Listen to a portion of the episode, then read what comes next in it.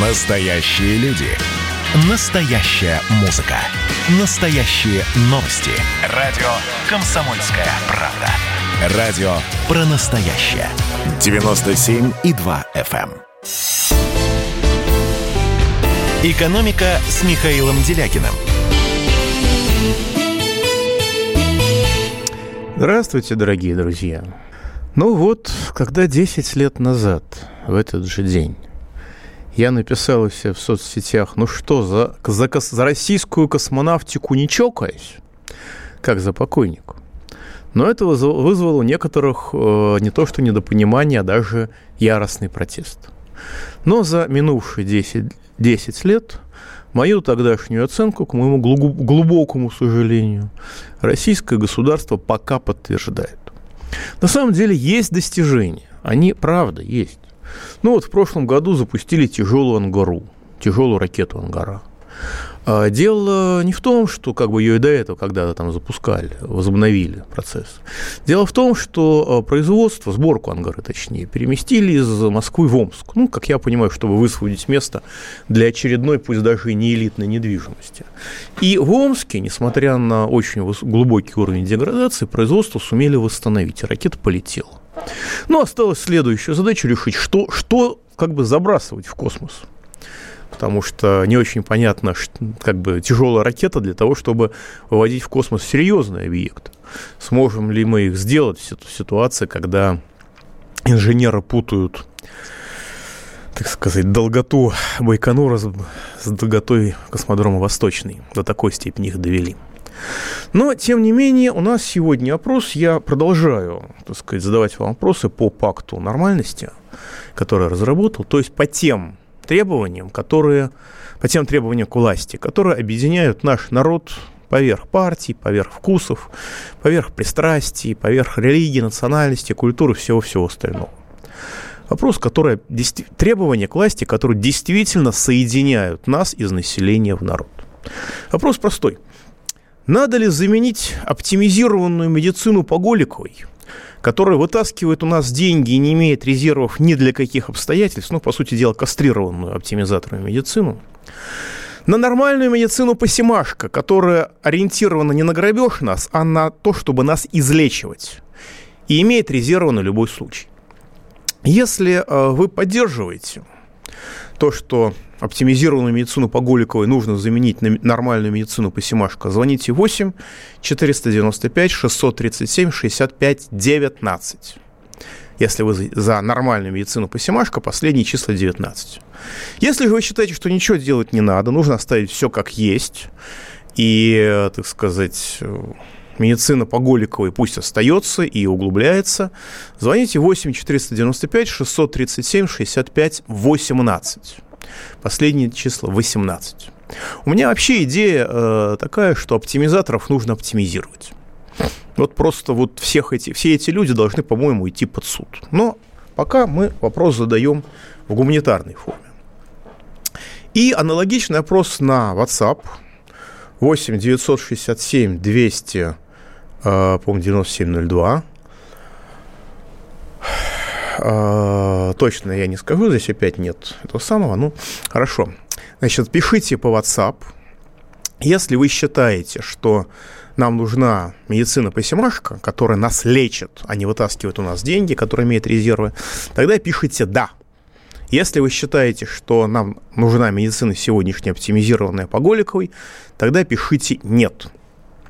Да, вот вы правильно пишете из Москвы э, и Московской области, 42-35, это праздник со слезами на глазах. Значит, э, дорогие друзья, у нас по- по-прежнему звоните, пожалуйста, в эфир. Э, Микрофон есть. И звоните, пожалуйста, пишите, пожалуйста, WhatsApp, Viber и Telegram 8 967 297 02. Ну, на самом деле, сегодня есть и хорошие новости. Скажем, премьер-министр Мишустин сегодня посетил Московский авиационный институт и встретился там со студентами. На самом деле, мои для меня очень такое родное место, потому что у меня родители окончили мои в свое время. И я привык к тому, что если человек оканчивал мои, то я внутренне вставал а, перед ним по стойке смирно, потому что это было э, такое же классное образование, как МФТИ, МВТУ и Мехмат МГУ и некоторые другие. Так, не, несколько у нас всего было таких вузов. Но по моей был нанесен тяжелейший удар – а студенты мои долгое время могли работать только в центре, конструкторском центре Боинга, который специально был открыт, э, так сказать, у нас в стране для того, чтобы этих студентов забирать себе. Э, гражданская авиация у нас ликвидируется, с военной тоже все не очень просто. Ректор МАИ, один из прошлых ректоров МАИ, был уволен с треском совершенно омерзительной форме, после того, как э, после, так сказать, ликвидации, по сути дела, школьного образования оптимизаторами, он сказал, что нельзя дать высшее образование тому, у кого нет среднего. Вот после этого он был уволен сразу. Судя по всему, ситуация немножечко улучшается. В День космонавтики в МАИ пройдет диалог на равных, который посвящен теме космоса. В этом мероприятии примут участие нынешний ректор МАИ, академик РАН Михаил Погосян, заведующий кафедрой э, космические системы и ракетостроения академик Алифанов, дважды Герой Советского Союза, член-корреспондент РАН Валентин Лебедев и первый руководитель специального конструкторского бюро «Искра», разработчик или студенческого СКБ, разработчик первого студенческого спутника МАИ Сергей Мастинский. Надо сказать, что в марте прошлого года Мишустин уже поздравлял МАИ с 90-летием. Тогда он обратил внимание на высокие позиции университета в национальных рейтингах, на собственные образовательные программы, на инновационные методики вуза. А, Мишустин отмечал, что МАИ разрабатывает проекты в области конструирования беспилотных летательных аппаратов, технологий гиперзвука, систем искусственного интеллекта, а выпускники МАИ создают перспективные образцы военной и гражданской техники. Ну, если МАИ поучаствовала в гиперзвуке, ну, значит, действительно там а, восстанавливается образование.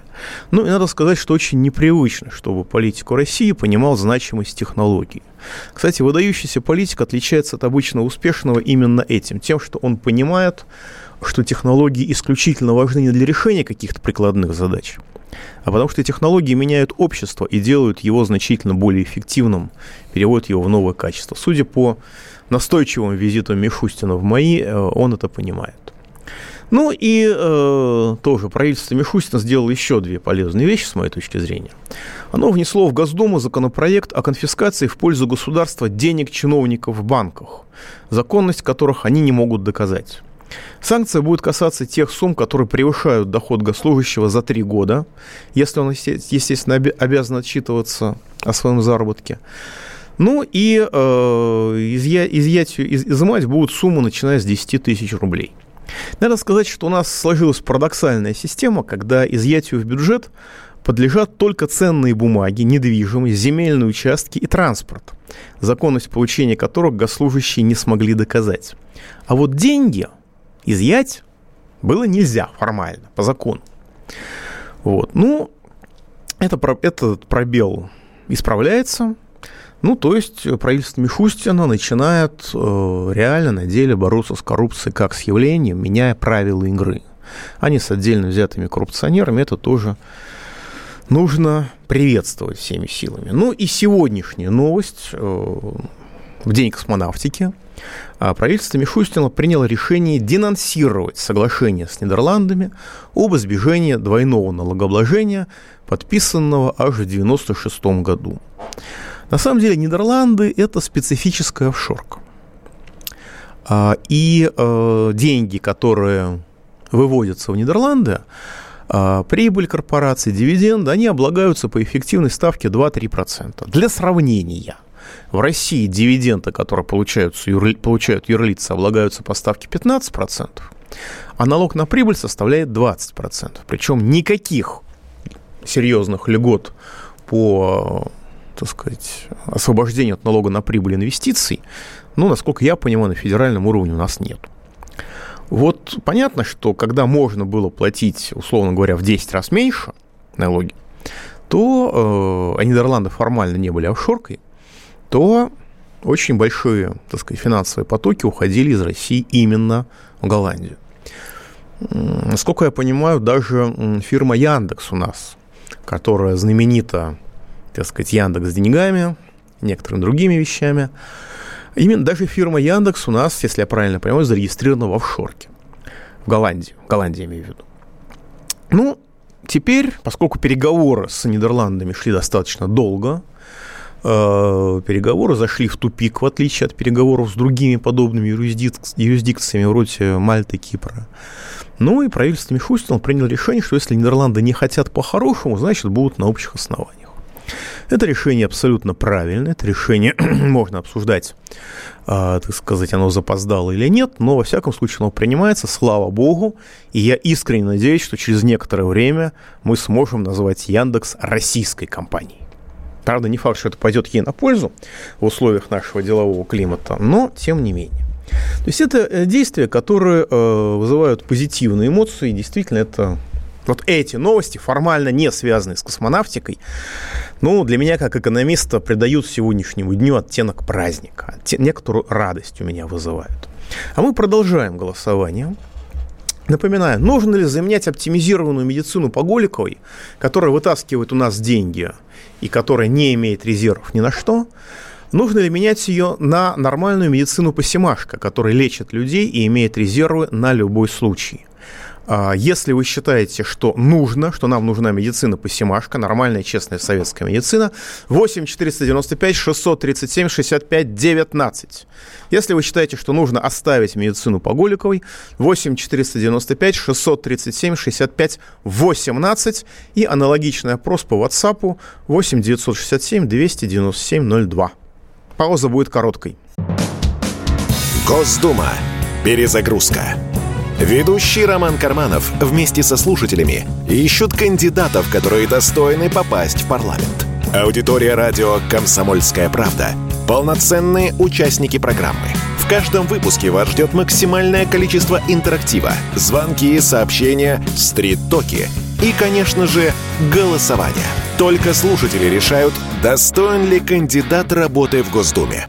Все гости программы должны быть готовы к тому, что наша аудитория уже здесь и сейчас проголосует против них. Слушайте каждый понедельник в 7 часов вечера по московскому времени.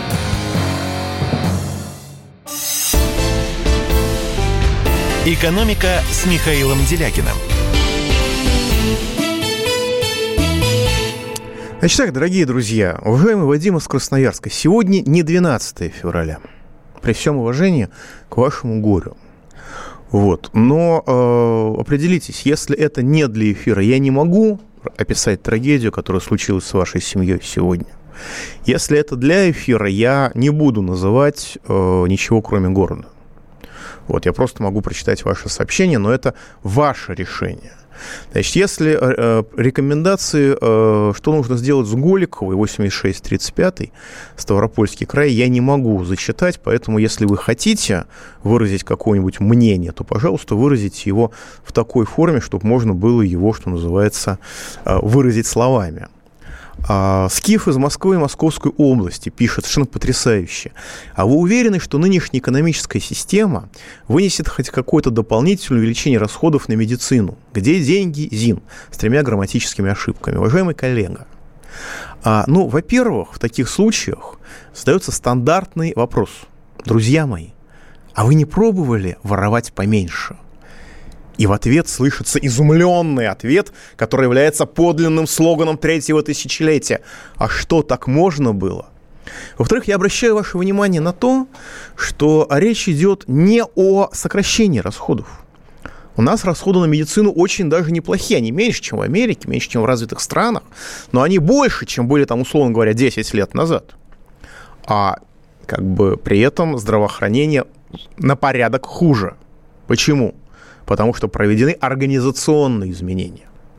Вопрос не в количестве денег, вопрос в механизмах их использования. Если деньги выделяются для распила, мы имеем один результат.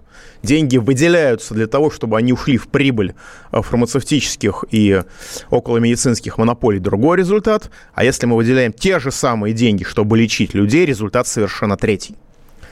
А, наконец, я напоминаю, что фонд обязательного медицинского страхования, насколько я понимаю, тратит на административные ресурсы там чуть меньше четверти того, что вообще э, идет на медицину. То есть, если вы заставите Минздрав выполнять свои обязанности, который он выполнял всегда при советской власти, а не перекладывать эти обязанности на людей, которые сходят с ума и занимаются бюрократическим террором в отношении врачей, просто потому что, судя по всему, им делать нечего, вот тогда вы просто получите, ну, меньше четверти экономии средств, но все равно вы получите колоссальную экономию средств.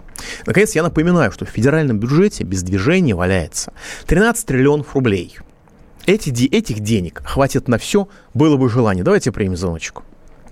Дмитрий из Москвы в эфире. Алло. Здрасте.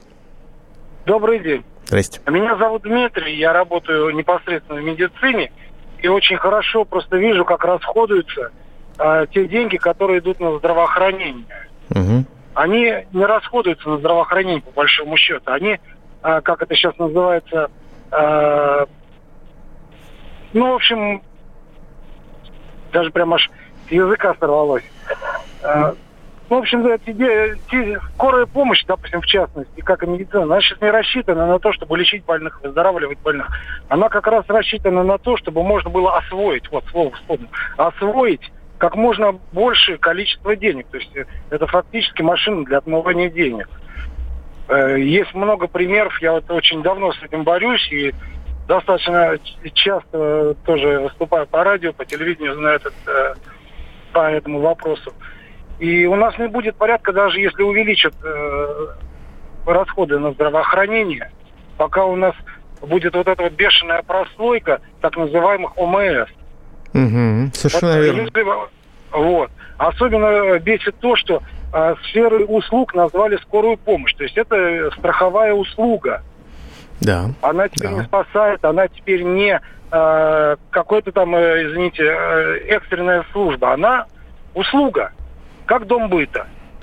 И пока вот это дело у нас не а, прекратится, хотя бы начать со скорой помощи, пока у нас вот эту систему ОМС не уберут чертовой матери, я уже где-то говорил, что если бы вот в таком виде систему ОМС создали в 1937 году, то в 1942-м э, Советский Союз бы проиграл войну с фашизмом.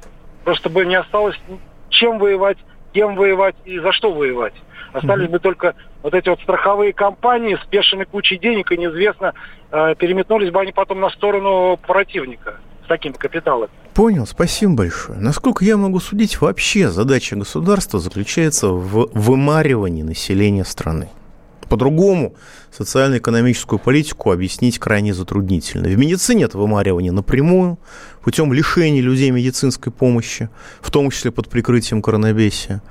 Ну, а в экономике это путем лишения людей предприятий денег и создания невыносимых условий для существования. Тут мне пишут уважаемые коллеги, которые обиделись за, за, за систему образования, за школьную. Так вот, э, SuperJob, агентство, которое занимается поиском работы и поиском работников, огромная, лучшая в России, опросила свою аудиторию.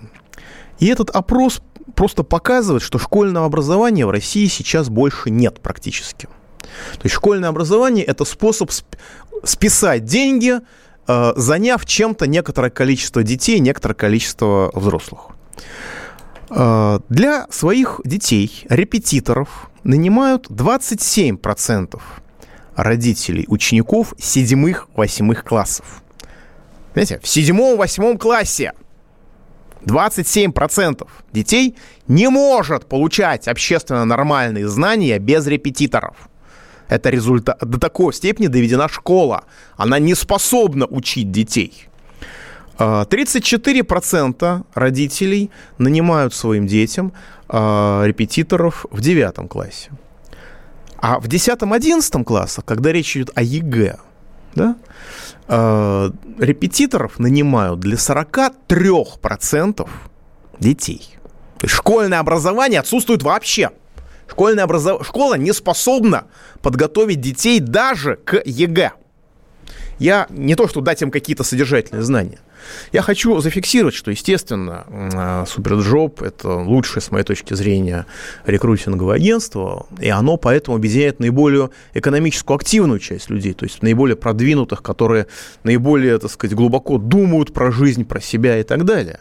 Но, то есть в реальности эти показатели чуть пониже, но не очень сильно пониже. И самое главное, что как бы большинство людей не может нанять себе толкового репетитора. То есть репетиторы идут студенты, которые сами прошли эту школу и сами ничего не знают и ничего не помнят. И это ситуация, когда, по сути дела, э, дебилизация государства, дебилизация общества государством, она, в общем-то, уже реализована. Господа Кузьминовы и прочие могильщики образования, я думаю, могут пить шампанское совершенно спокойно. Хотя, конечно, это оценочное суждение, может быть, они не пьют шампанское. Вот. Может быть, они, они себя не считают, может быть, могильщиками образования. Но то, что у нас происходит, скажем, в связи с 60-летием полета Гагарина, ну вот классический пример. У нас в Москве стоит титановая фигура. Ну, огромный памятник Гагарину на площади Гагарина, при мне его поставили. Сказочно красивый, замечательный, из титана. Его решили помыть. Так вот, его решили помыть непосредственно перед полной реставрацией полная реставрация, это означает, что как бы, ну, будут кардинально менять. То есть мытье памятника перед полной реставрацией – это бессмыслица с любой точки зрения, кроме, как говорил уважаемый Дмитрий, освоения средств. Так и хочется сказать, Юра, прости, мы все потеряли, но не потеряли. Значит, чтобы отвлечься, напоминаю еще раз, у нас идет опрос. Нужно ли заменить оптимизированную медицину по Голиковой – которая не имеет резервов ни для чего и просто вытаскивает, сосет из нас деньги, на медицину посимашка, нормальную советскую, которая людей лечит и имеет резервы на любой случай. Если вы считаете, что нам нужна медицина посимашка, советская медицина, 8 495 637 65 19. Если вы считаете, что нужно, как сегодня, медицина по Голиковой, 8 495 637 65 18. Аналогично пишите в WhatsApp 8, 9, 8 967 297 02.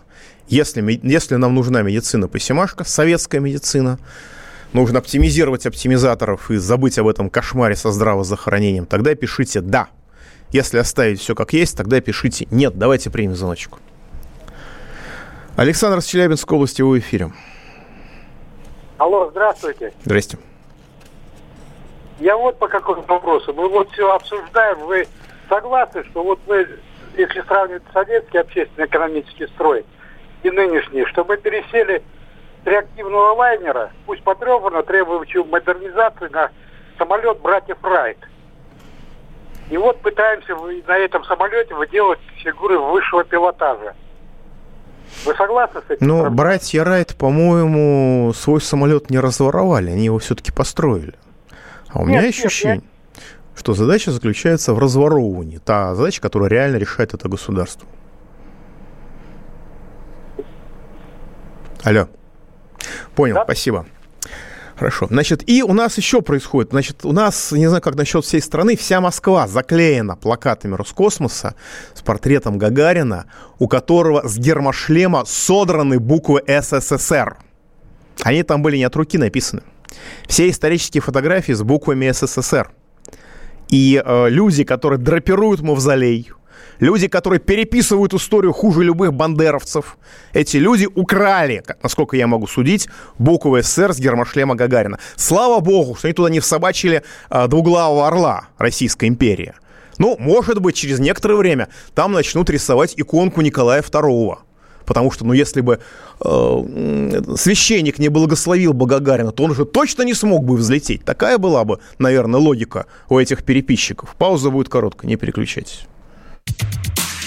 Публицистка, комсомолка и просто красавица Диана Кади с пристрастием допрашивает главных ньюсмейкеров страны. В конце каждого выпуска спорщики заключают пари на главные темы дня. Что получит победитель? Скоро узнаете. Азарт, инсайды, разговоры шепотов и на повышенных тонах. Все это программа «Пари с Дианой Кади». Слушайте каждый вторник в 6 часов вечера по московскому времени на радио «Комсомольская правда». «Экономика» с Михаилом Делякиным. А знаете, дорогие друзья, а вот помимо всех этих, этих замечательных и не очень замечательных новостей, у нас есть звоночек. Пожалуйста, накиньте истории, вы в эфире. Здравствуйте, Михаил. Здрасте. мне хотелось бы сначала сказать по поводу вот этой медицины и вот этих всех новшеств, которые вы говорили. На самом деле это никогда не будет работать при данном экономическом базисе. Если базис является капиталистическим, то все, что происходит, оно происходит в интересах капитала. Спасибо большое, но я должен обратить ваше внимание на то, что наша сегодняшняя медицина в подметке не годится, скажем, капиталистической медицине Германии, капиталистической медицине Израиля, ну, как минимум. Да, в части коронавируса как бы у нас просто более вменяемая реакция государства, и у нас остались еще врачи советской выучки – а в части, э, так сказать, общей организации, извините, нет, не все определяется базисом. Значит, э, да, все-таки вернемся к опросу. Продолжается опрос. У нас не бывала высокая поддержка «Единой России», надо отдать должное. Нас стало слушать больше единороссов. И прямо видно, как народ активно поддерживает позицию Единой России, в частности, в этом вопросе. Я потом озвучу, назову конкретные показатели. Вы будете потрясены масштабами этой поддержки. Но пока мы продолжаем опрос. Если вы считаете, что нужно заменить оптимизированную медицину по Голиковой, которая вытаскивает из нас деньги и не имеет никаких резервов, на медицину Посимашко, которая лечит нас и имеет резервы на любой случай, ориентирована на излечение, а не на грабеж, звоните 8 495 637 65 19. Если же вы считаете, что медицина должна, как сейчас медицина по Голиковой, не иметь никаких резервов ни для какого случая, быть оптимизированной до последнего человека и должна ориентироваться не на лечение людей и, на устранение болезней, а на вытаскивание из них денег, из бюджета денег, разумеется, тогда звоните 8 495 637 65 18. За Симашко последние числа 19, за Голикову последние числа 18. Ну и, соответственно, WhatsApp, э, WhatsApp 8 967 297 02. Если э, за медицину по Симашко пишите «да», за медицину по Голиковой пишите «нет», а мы давайте примем еще звоночку. Илья из Санкт-Петербурга, вы в эфире. Добрый день. Илья Коваленко, меня зовут Санкт-Петербург, Пушкинский район, поселок Ленцеетовский. У нас 21 век, космонавтика, все дела. А, школа стоит в поселке, ну, живет, наверное, официально где-то свыше 40 тысяч, неофициально свыше 60 тысяч. Вот на данный момент здесь школа 9-летка, Э, дети занимаются в три смены. Вот э, школу должны были построить, э, по-моему, пять или шесть лет назад. Построили только сейчас, но пока еще не открыли. Сейчас, значит, здесь будет проблема с учителями, потому что это не совсем в черте города, ну, территориально mm-hmm. далеко. Значит, зарплата, скорее всего, будет меньше. Учителя, ну, гарантируются либо молодые, либо те, кто в городе не пригодился по медицине. Э, ребенку вот как раз в этих УМС э, у нас здесь тоже нет больницы, есть только вот такие кабинеты. Э, значит, прививка, которая трехкомпонентная, там полиомиелит, еще что-то, mm-hmm. не совсем mm-hmm. из этой сферы. В общем, один компонент есть, второго нет. Ну, давайте поставим то, что есть. Ну, как бы там э, строго нужно через, по-моему, три недели приходить, да? Вот то одного нету, то другого нету. Вот толк от таких э, прививок. У коллеги на работе э, с проблемой с давлением, сердцем поставили на скрининг, э, значит, сутки э, скрининг, все э, записано, значит, надо расшифровать. К специалисту записаться нельзя. Бесплатная медицина. Mm. За деньги можно, без денег как бы такие дела. Спасибо большое. Но это наглядная иллюстрация того, что, насколько можно судить, это государство считает свою задачей вымаривание населения страны. Чем меньше нас будет, тем вероятнее для этих чиновников будет лучше. Ну и э, если смотреть на динамику населения, я думаю, что эти люди будут вешать себе ордена и прочие награды, будут гордиться, отчитываться друг перед другом. Ну, как в свое время в Москве, так сказать, чиновнички отчитывались прямо накануне коронабесия с гордостью о том, насколько тысяч они сократили коечный фонд, как здорово они его снизили и какое-то выдающееся достижение. И до сих пор, по-моему, никто даже пальчиком не погрозил за это. Кстати, о ситуации в Москве. Вот сейчас вы слышали ситуацию, ну, в общем, в ближайшей окрестности Санкт-Петербурга, в самой ближайшей. А вот тут президент Путин выступил с правильной инициативой, которая всем понравилась. И с 1 сентября у нас будет проводиться гаражная амнистия ну, под выборы. Выборы 19 сентября, значит, нужно бросить косточку населению, и с 1 сентября будет гараж, гаражная амнистия. Ну, это правильная вещь, поэтому я бы выборы проводил бы раз в месяц, чтобы власть что-то делала, хоть, хоть что-то, хоть символическое делала для людей, хоть, хоть какой-нибудь, чтобы у них был стимул сделать что-то полезное. И ко мне человек приходит, рассказывает вот это вот, что я и так знаю, и говорит, а теперь скажи мне, как правильно отреагировали на эту гаражную амнистию московские чиновники? Я на него смотрю, и вдруг у меня такой нехороший холод меня пробирает. И говорю, подожди, они что, начали сносить все гаражи? Человек говорит, нет, ну все не все, все я не знаю, но начали сносить. Чтобы к моменту начала гаражной амнистии амнистировать было уже нечего. Конкретная ситуация. То есть я не думаю, чтобы это был, так сказать, мэр Собянин. Это, скорее всего, какой-то заговор префектов. Да, когда-то у нас был заговор послов против советской власти, но власть теперь антисоветская, теперь может быть не заговор послов, а заговор префектов. Восточный административный округ, улица Перовская. Трехэтажное капитальное здание, гараж с отоплением, с канализацией, ну вот в 60-е годы построили, то есть настоящие, для ветеранов войны, других прочих заслуженных людей.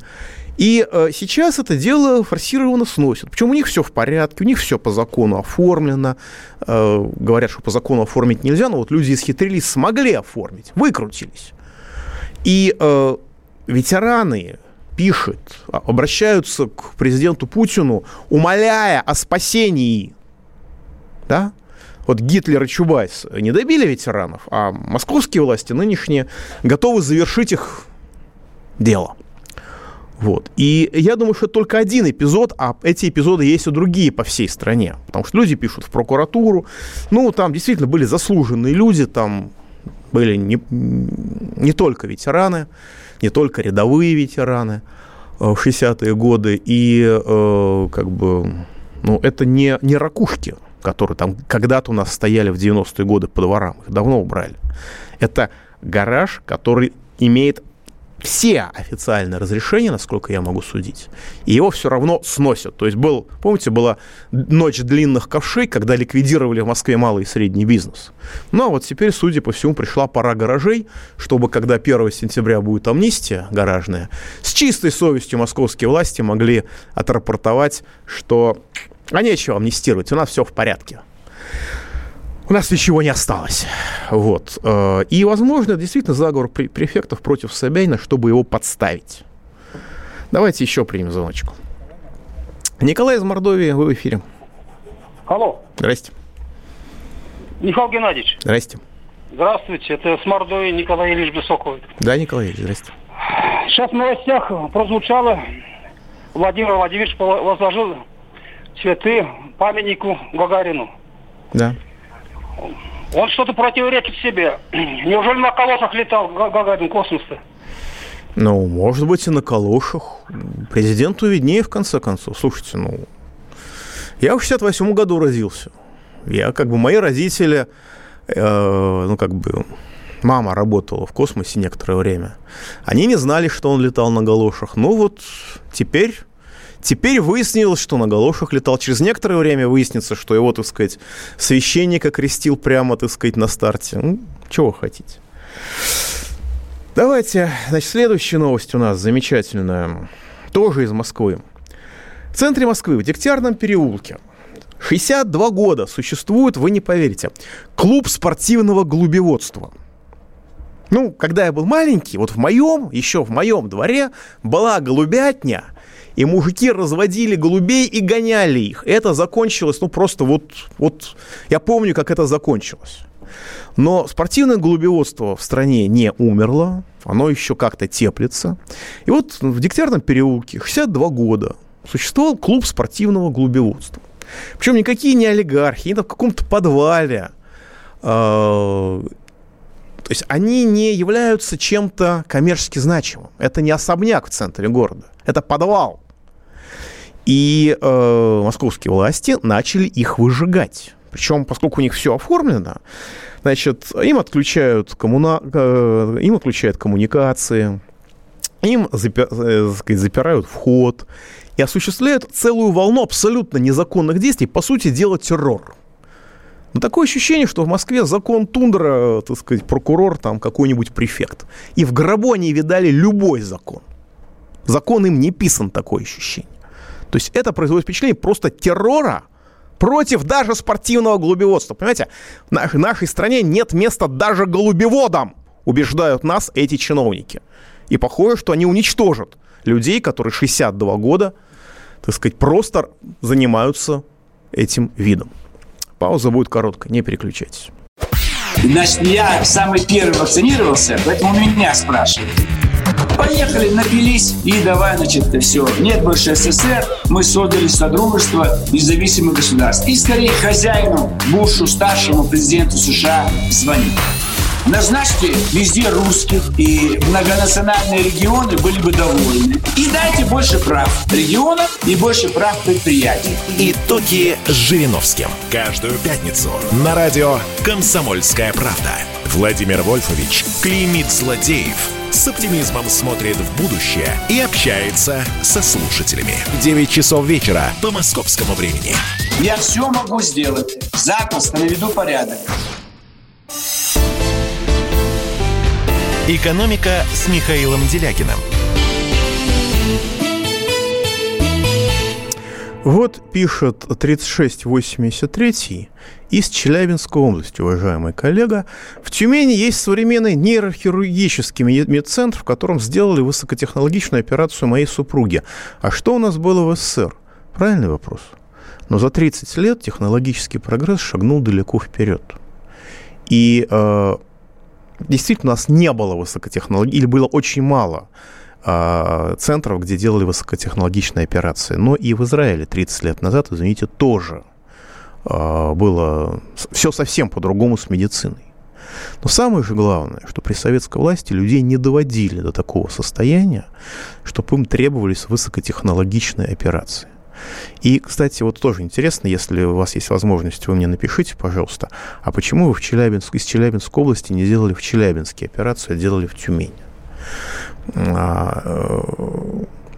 Насчет шлема Гагарин. Я знаю эту историю. Я знаю, что действительно он должен был лететь без надписи СССР на гермошлеме. И потом под, вспомнили, подумали, что могут принять за шпиона и намять бока, потому что история с Пауэрсом у всех была на слуху. И инженер, по-моему, Акопянц взял красочку и прямо на гермошлеме это написал. Да. Но, тем не менее, летал он в гермошлеме с надписью СССР. И все исторические фотографии – в гермошлеме с надписью «СССР». Если вы посмотрите на буквы, то они не кривые. Да? Их не писали в последнюю минуту на коленке прямо, так сказать, уже чуть ли не в ракете. Да? То есть их спохватились, но спохватились, так сказать, может быть, и на Гагарине сделали, но сделали аккуратно. Так что, извините, то, что украли буквы СССР с гермошлема Гагарина, это из той же серии, что драпируют мавзолей, это из той же серии, что у нас украли пять лет жизни в ходе пенсионной реформы. Только не надо мне рассказывать, что при, в Советском Союзе половина мужчин не доживала до, до пенсии, как это мы сейчас имеем с 65-летним возрастом. Итак, дорогие, давайте еще примем звоночек. Михаил из Москвы в эфире. А, здравствуйте, Михаил Геннадьевич. Здравствуйте. У меня вот такой вопрос. А, почему наша замечательная медицина, которой всегда не хватает денег, не выступает инициатором того, чтобы ввести налог для туристов а, на ковид? То есть тот, кто выезжает за границу, он должен платить налог на, там, так сказать, э, последующую изоляцию на две недели, ну и все остальное. А то как-то странно получается. У нас по сообщениям весь ковид привозят туристы, а туристы ездят без налога.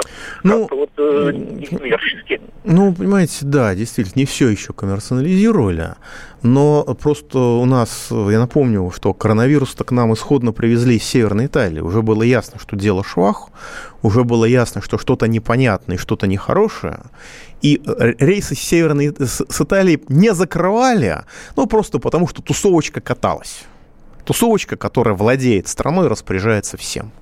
Ну вот и по той же причине, поскольку тусовочка катается, чтобы они могли, так сказать, чувствовать себя хозяевами жизни и плевать, так сказать, на всех остальных, точно так же поэтому этот налог и не вводится. Но это одна из причин даже в рамках общей, так сказать, коммерциализации. Теперь подводим итоги. У нас по телефону проголосовало 356 человек. Жалко ничтожное меньшинство в более чем 98%, 350 человек, считают, что нужно вернуть в России медицину посимашка, которая ориентирована на лечение людей, а не на вытягивание из них денег, и которая имеет резервы на любой случай. Абсолютное подавляющее большинство, которое нами правит, это менее 2%. В нашей аудитории их представляет 6 человек, которые считают, что нужно оставить оптимизированную медицину по Голиковой, в которой нет резервов, и которая ориентирована не столько на лечение, сколько на вытаскивание из нас денег. По WhatsApp проголосовало 77 человек а, за медицину Посимашка и 6 человек за медицину по Голику, вероятно, я могу предположить, что это те же самые люди. Вот к вопросу о том, как устроено управление Российской Федерацией. Да? Когда вещи самоочевидные, вещи, которые, казалось бы, ну, как бы должны быть, эти вещи последовательно игнорируются государством, хотя поддерживаются обществом в целом. Ну и теперь маленькая забавная новость. Платежный баланс нашей страны, который подготовлен Банком России, свидетельствует о резком притоке в первом квартале этого года черных капиталов, которые не наблюдаются государственной финансовой статистикой. В платежном балансе есть раздел «Чистые ошибки и пропуски». Внешне это выглядит невинно, но высокое качество финансовой статистики позволяет трактовать его как сальдо трансграничного движения невидимо государству финансовых потоков, которые поддаются оценке только по косвенным признакам. То есть э, это сальдо движений, это не ошибки и пропуски, это сальдо движений черных капиталов, которые носят заведомо преступный характер. На протяжении практически всей прошлой истории э, черные капиталы, преступные капиталы из России бежали. Но в 2020 году черные капиталы стали приходить в Россию. Общая сальдо притока составила 2,8 миллиардов долларов. В первом квартале 2021 года сальдо притока преступных капиталов в Россию составило почти столько же – 2,5 миллиардов долларов. Либералы, конечно, радуются любому притоку иностранных инвестиций, но даже деньги мафии они вряд ли будут поддерживать. А, оргпреступность действительно лучше национальных корпоративных бюрократий оценивает ситуацию, понимает перспективы. Так что это можно рассматривать как то, что в России ситуация получше, чем, скажем, в США или в Европе с точки зрения перспектив. Но, с другой стороны, преступность зарабатывает на дестабилизации. И, возможно, капиталы приходят сюда для того, чтобы органи... поучаствовать в организации готовящегося, готовящегося в нашей стране катаклизма. И это пугает, это вызывает, скажем так, мягко некоторый страх, но надеюсь, что мы справимся. Пауза будет короткой до следующего понедельника. Счастливо! Экономика.